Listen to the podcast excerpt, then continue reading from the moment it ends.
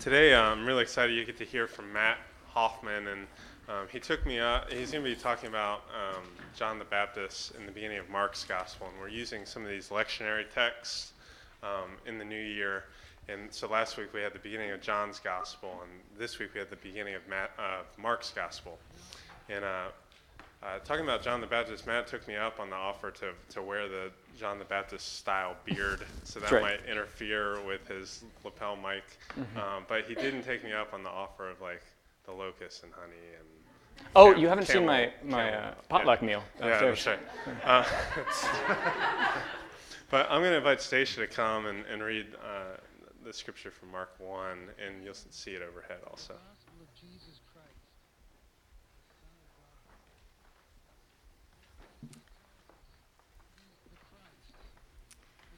Mark 1, verses 4 through 11. John the Baptizer appeared in the wilderness, preaching a baptism of repentance for the forgiveness of sins.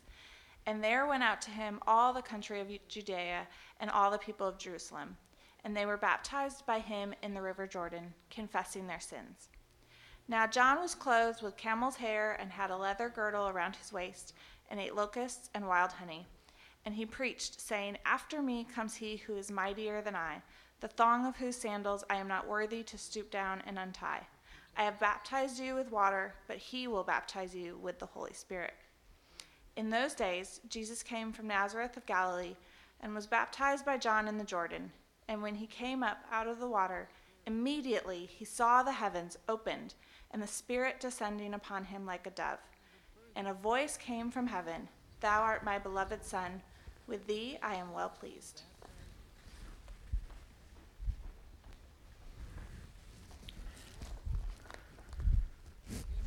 Thanks, Stacia. So yeah, they don't make lapel mics for beards that are trying to imitate John the Baptist. So I apologize.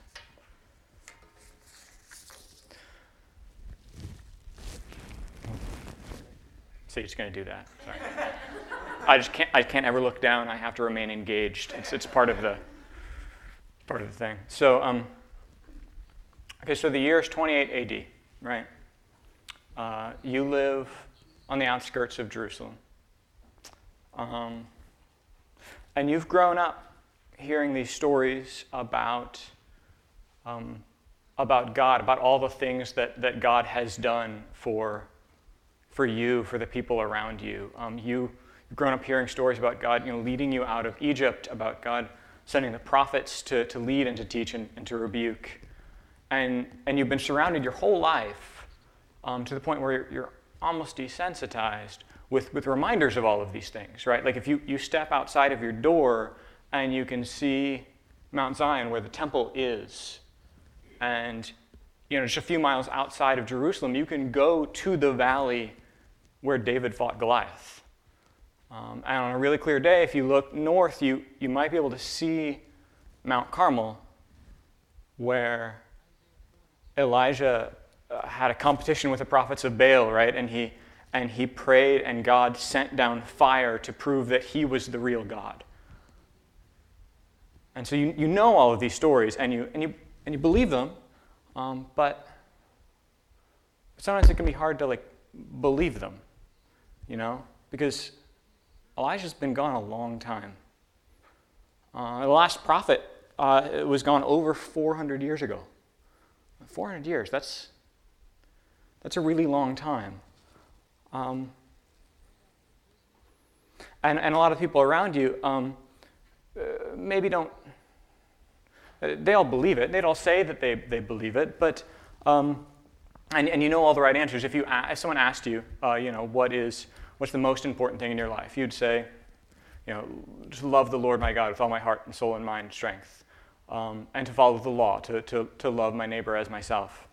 Um, and if someone asked you, like, what would make you, what would make you happy, like, what will ultimately make you happy, um, you'd say, rejoice in the Lord. Like, joy is found in the Lord, right? That's just, that's just part of the answer.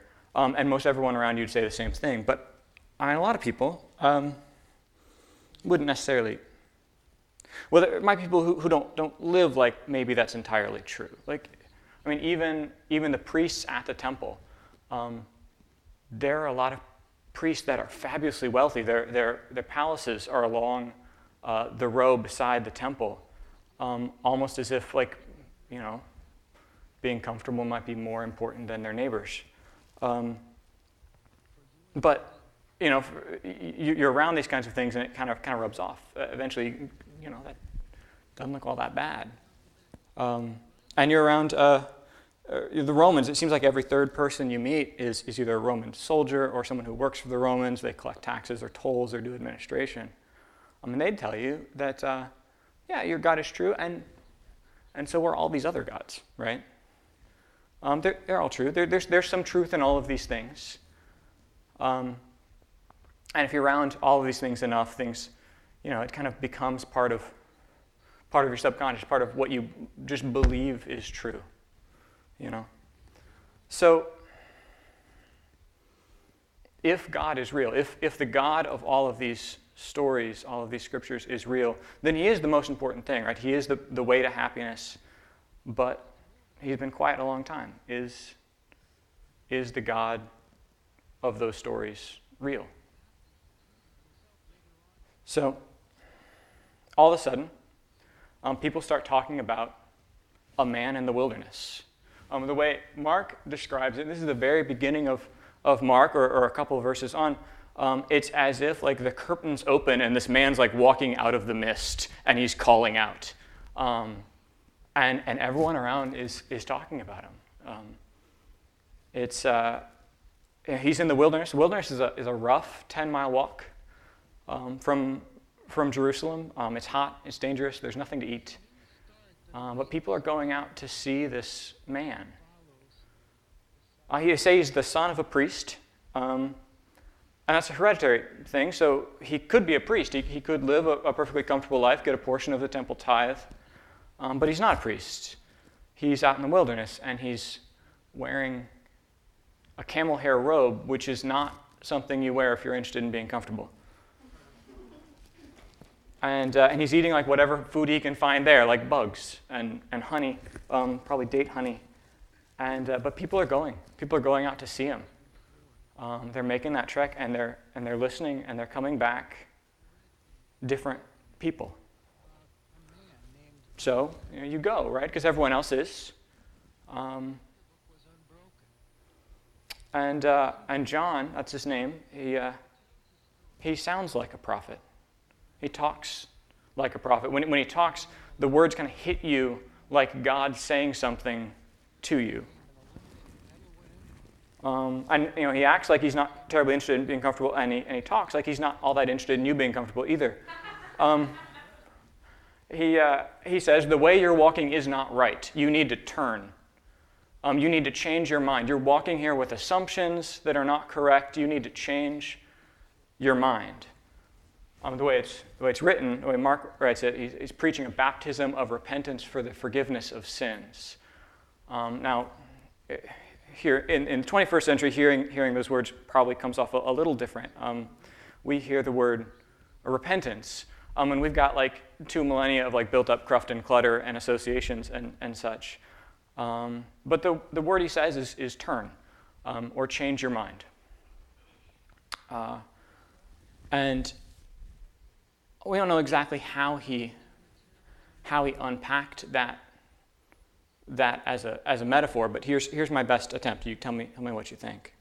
Um, so every, every step you take, every every like decision you make, every every thing you do, even even small things, they're all going to be towards the thing that you think is most important, or to put it another way, that the thing that you think is going to make you happy.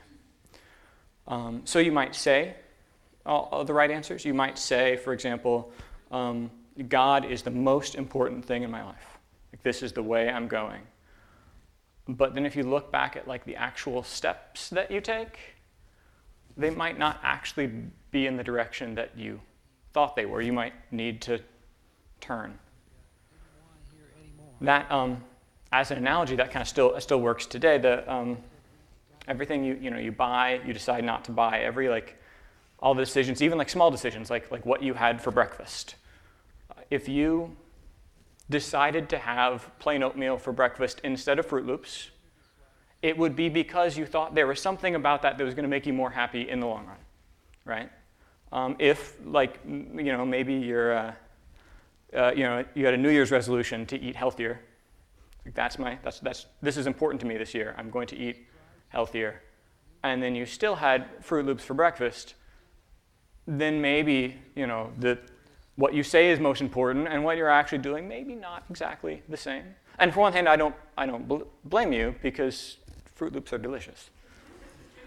But, um, but maybe, you know, maybe the actions and the, and the words don't, don't match up. So if, if that really is what's most important, maybe you need to turn. Um, Blaise Pascal put it, put it better. He says, All men seek happiness. This is without exception. Um, whatever different means they employ, they all tend to this end. The cause of some going to war, others avoiding it, is the same desire in both, but attended with different views.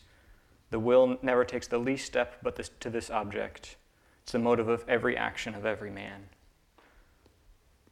And when John talked about turning, um, people believed him, right? Because not only did he not have the Froot Loops, he, you know, he had the locusts.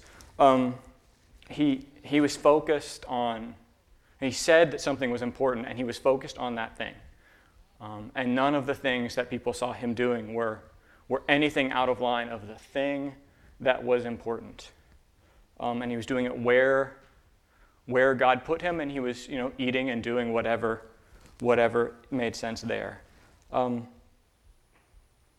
and when God, um, well, the, to, just to, to, to kind of unpack the rest of, of what Mark says, he says that you're preaching repentance for the forgiveness of sins. Um, sin, if, if repentance has a lot of built up kind of cruft and clutter and association, sin, obviously far worse. But, um, but the word sin just means um, off the mark or, or, or being off target. It's, it, is, it is that being pointed towards the thing that is not the right thing. Um, if there's one thing that is, that is most important, being being pointed towards something that is not that, taking the steps towards something that is not that. That is just what we call sin. Um, so that's, that's what John was, was preaching. Um, that's actually how a, a, friend of mine in, in college used to define sin. He would say that uh, sin is looking for happiness where no ultimate happiness could be found. And I was, was kind of skeptical about that as a definition at the time because it sounds different than anything I heard. But that, I think it has some merit to it. Sin is looking for happiness where no ultimate happiness can be found. So, let's say it's 28 AD, um, and you're listening to John, and he's saying you need to turn, right? And maybe he's following up with like other things that you know are true. That there's a God who wants you to be happy, that, that God is that way for you to be happy. Um, you're, you know, you're wired to be happy when you're, when you're with Him.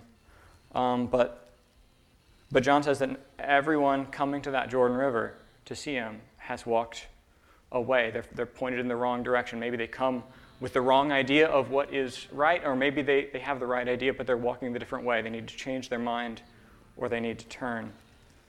Um, and it hits you, right? I mean, it, he, he says it and, it's, and it rings true. And it rings true for a lot of people around you. So they, they ask, so what do we need to do? What, uh, well, how, do we, how do we turn? How do we know if we're going in the right direction? Um, and Luke records the exchange. He, um, he, he says some specific things to some specific groups of people, to, um, to Roman soldiers. Um, they're actually Roman soldiers who were coming and were feeling, uh, who were convicted by, by what he said. And, and to them he said, um, don't abuse your power. Don't, don't accuse someone falsely. Don't, don't take things that don't belong to you and uh, which makes sense, right? i if, if God is the most important thing, if following God means loving God and loving your neighbor, you can't love your neighbor if you're accusing them falsely or, or taking things from them. So, makes sense. To, to, tax collectors who were there, he said, you know, don't steal, um, don't take more than you should. So, okay, sounds good. But that's when then things get difficult. Um, says to the to the multitudes, to all of you, he says. Anyone who has two shirts should share with the one who has none. Anyone who has food should do the same. Now, like being abstract and talking about like steps and directions and things, like that's one thing. But why do you have to go and get all concrete about it? Like, if I have two shirts, I have a backup, right? Maybe I don't want to wear the red shirt today. Maybe I want the blue shirt. What if I want to wash a shirt? So, uh, uh, or you could say, you know, God gave me two shirts. Why should I give one away, right? Um, but you know, if, if, if having the, the extra is really is really important to you, and the thought of like getting rid of that extra thing is, is really galling, maybe maybe God alone is not, you know, what is actually going to make you happy or what you think is actually going to make you happy. Maybe it's like God, you know, plus security or God plus having some options or or God plus being comfortable. Um, to follow the analogy, uh, you know, sometimes you have to, well, when we've said, sometimes you, you kind of have to look back and see the, the steps that you've actually taken, the things that you actually do to realize that I'm not actually pointed the way that I, I thought I was. Um, I'm going to be honest, like going back to, you know, just 2015, um, as applications go, that's really challenging for me because I can talk a big game about like not being materialistic and, and so on, but um, but I have a lot of shirts. Um, actually, when I first read that, that passage, I, um, I read it in a translation that said coats, or maybe I just like I misremembered it and thought it was coats. Um, now, one of the things that I happen to have been handed down to me from, from both of my grandfathers are, are coats. And to my credit, I gave like three or four to the like the canoe uh, coat drive that was here a couple of months ago. But I counted, I have nine coats. I don't even want to know how many shirts I have. Um, so, but you know, I'm the kind of person that wants to be. I like to be prepared. You know, I like to have contingencies. I like to have have options. If if A happens, well, don't worry. I have we have B. You know, we have a backup. Um, so something like this um, is is really hard for me, and, and I start like immediately. I start like rationalizing. Like, well, you know, it's it's, it's, it's an example. It's hyperbole. It's you know, but if you're hearing this in 28 AD, it doesn't sound like hyperbole, right? Because a lot of people in this crowd have two sets of clothes to their name. So, and maybe, you know, if you're hearing this, maybe, maybe that's you. So, and his point actually makes sense. It, it, it's, it's logically consistent. If you say that the most important thing is God, that He is the way to be happy, and that following Him means loving your neighbor as yourself, then that means giving your second shirt to the person who doesn't have any and giving food to someone who doesn't have any. That's, that's loving as yourself, right? That's, that's the actual application there. That, that's the meaning of that. If there's anything beyond the essentials that you're hanging on to that you're not willing to give to your neighbor, that you're supposedly loving like yourself, maybe you're not facing the direction that you think and you need to turn. So, I mean, as you know, kind of the, the practical implications of that kind of kind of fall out of that, I'm gonna I'm gonna pause. I'm gonna let that percolate a bit. Um, it is worth saying at least that John did not say you should all wear camel hair robes. Um, people went to him and they came back changed and they came back converted, but they didn't come back eating locusts and honey. He wasn't saying, like, you need to live a life where you're actively trying to be uncomfortable. Um, so, you know, for whatever that's worth. He did say there's no need for extra if someone else could use that. But, so say, say you, you wanted to turn, or maybe you wanted to want to turn. What, how, how would you do that anyway? What, what does that even mean? It's not, it's not like you can just kind of pivot, you know. Um, it's actually, it's actually really difficult. It's, it's, it's, it's more like, like digging yourself out of where you are and, and putting yourself somewhere else, which is actually the closest I'm going to get to doing the robot in church. Um, but um, if, uh,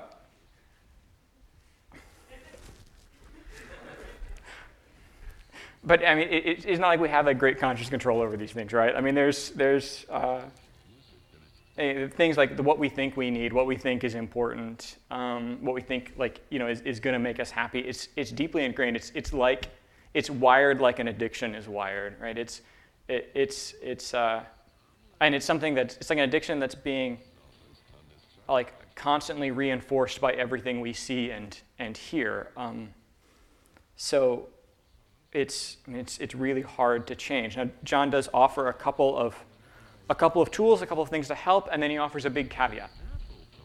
So the, the tools that he offers, um, the, the things to help, help you turn, um, Mark says, uh, confessing their sins, they're baptized by him in the Jordan River. So, uh, saying, saying it out loud making a public commitment um, are two pretty powerful tools to help you help you change uh, an ingrained behavior, help you change a, a pattern. Um, now, last week, actually, uh, you know, Chris talked about similar things. He, he used different words. He, he talked about reorienting. Um, he mentioned all of the all of the articles that come out in like New Year season, you know, about uh, uh, how to keep your New Year's resolutions and things like that. And that's something that all of them would, would say that uh, if you want to keep your New Year's resolution, make it public, you know, involve other people. Um, now, there's a lot more to confessing sin and especially to, to baptism than that.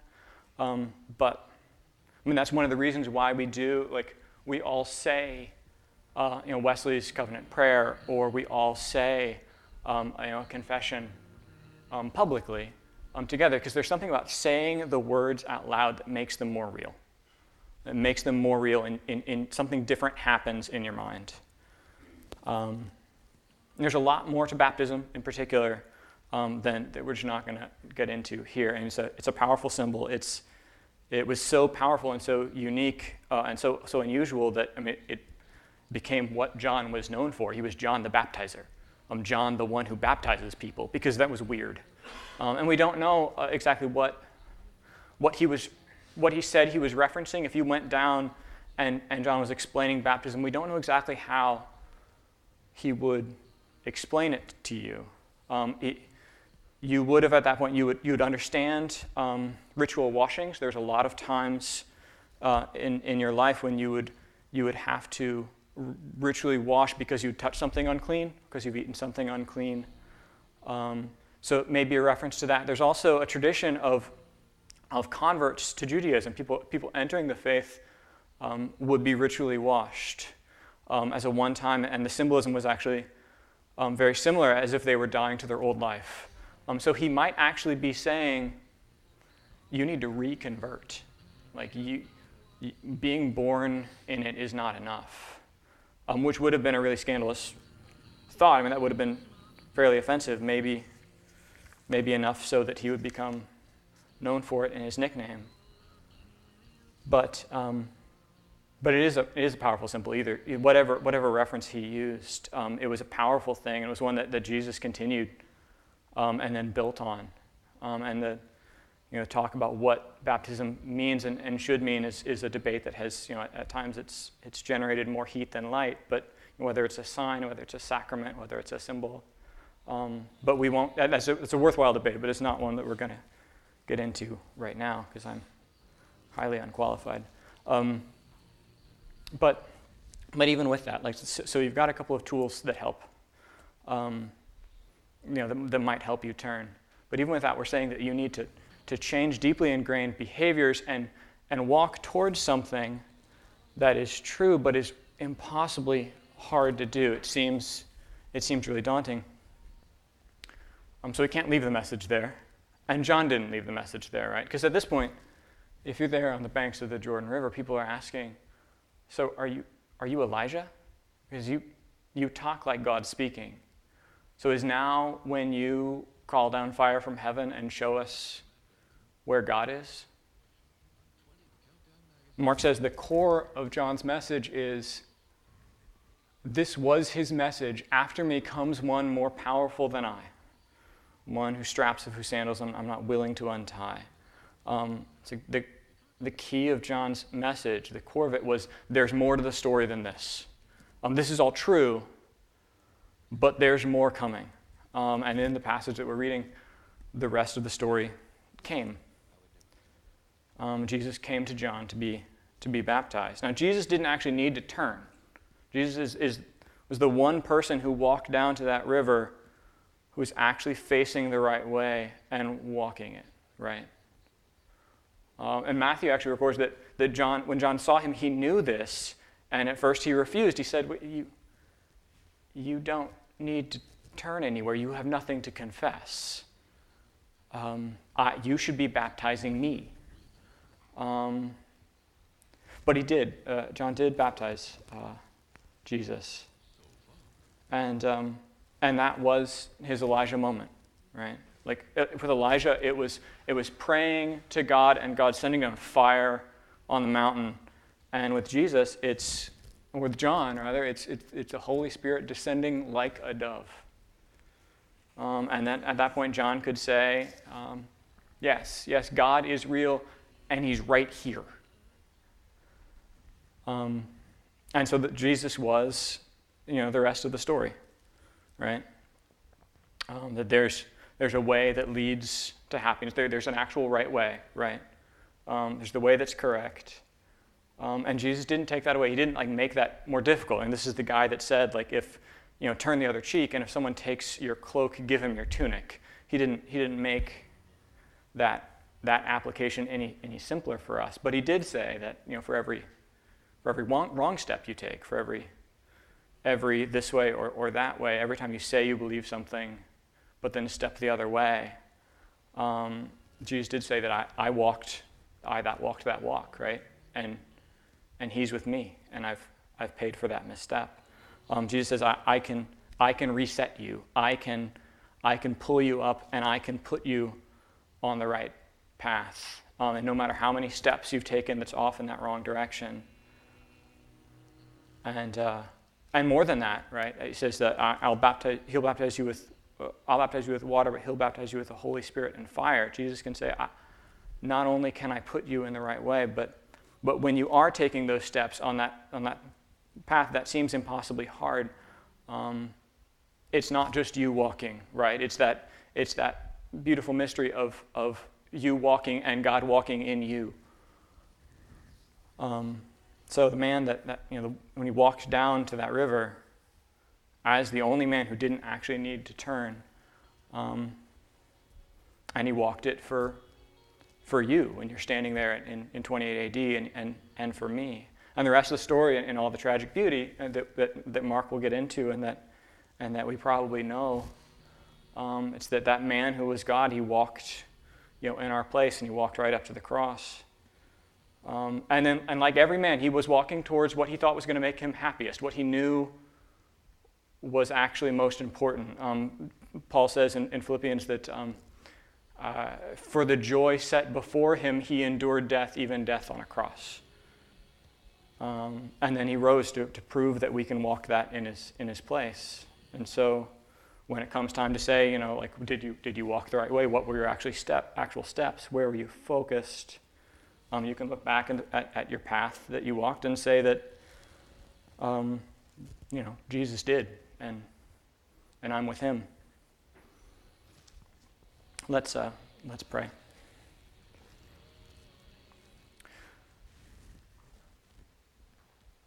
God, you, um, you're bigger than we understand.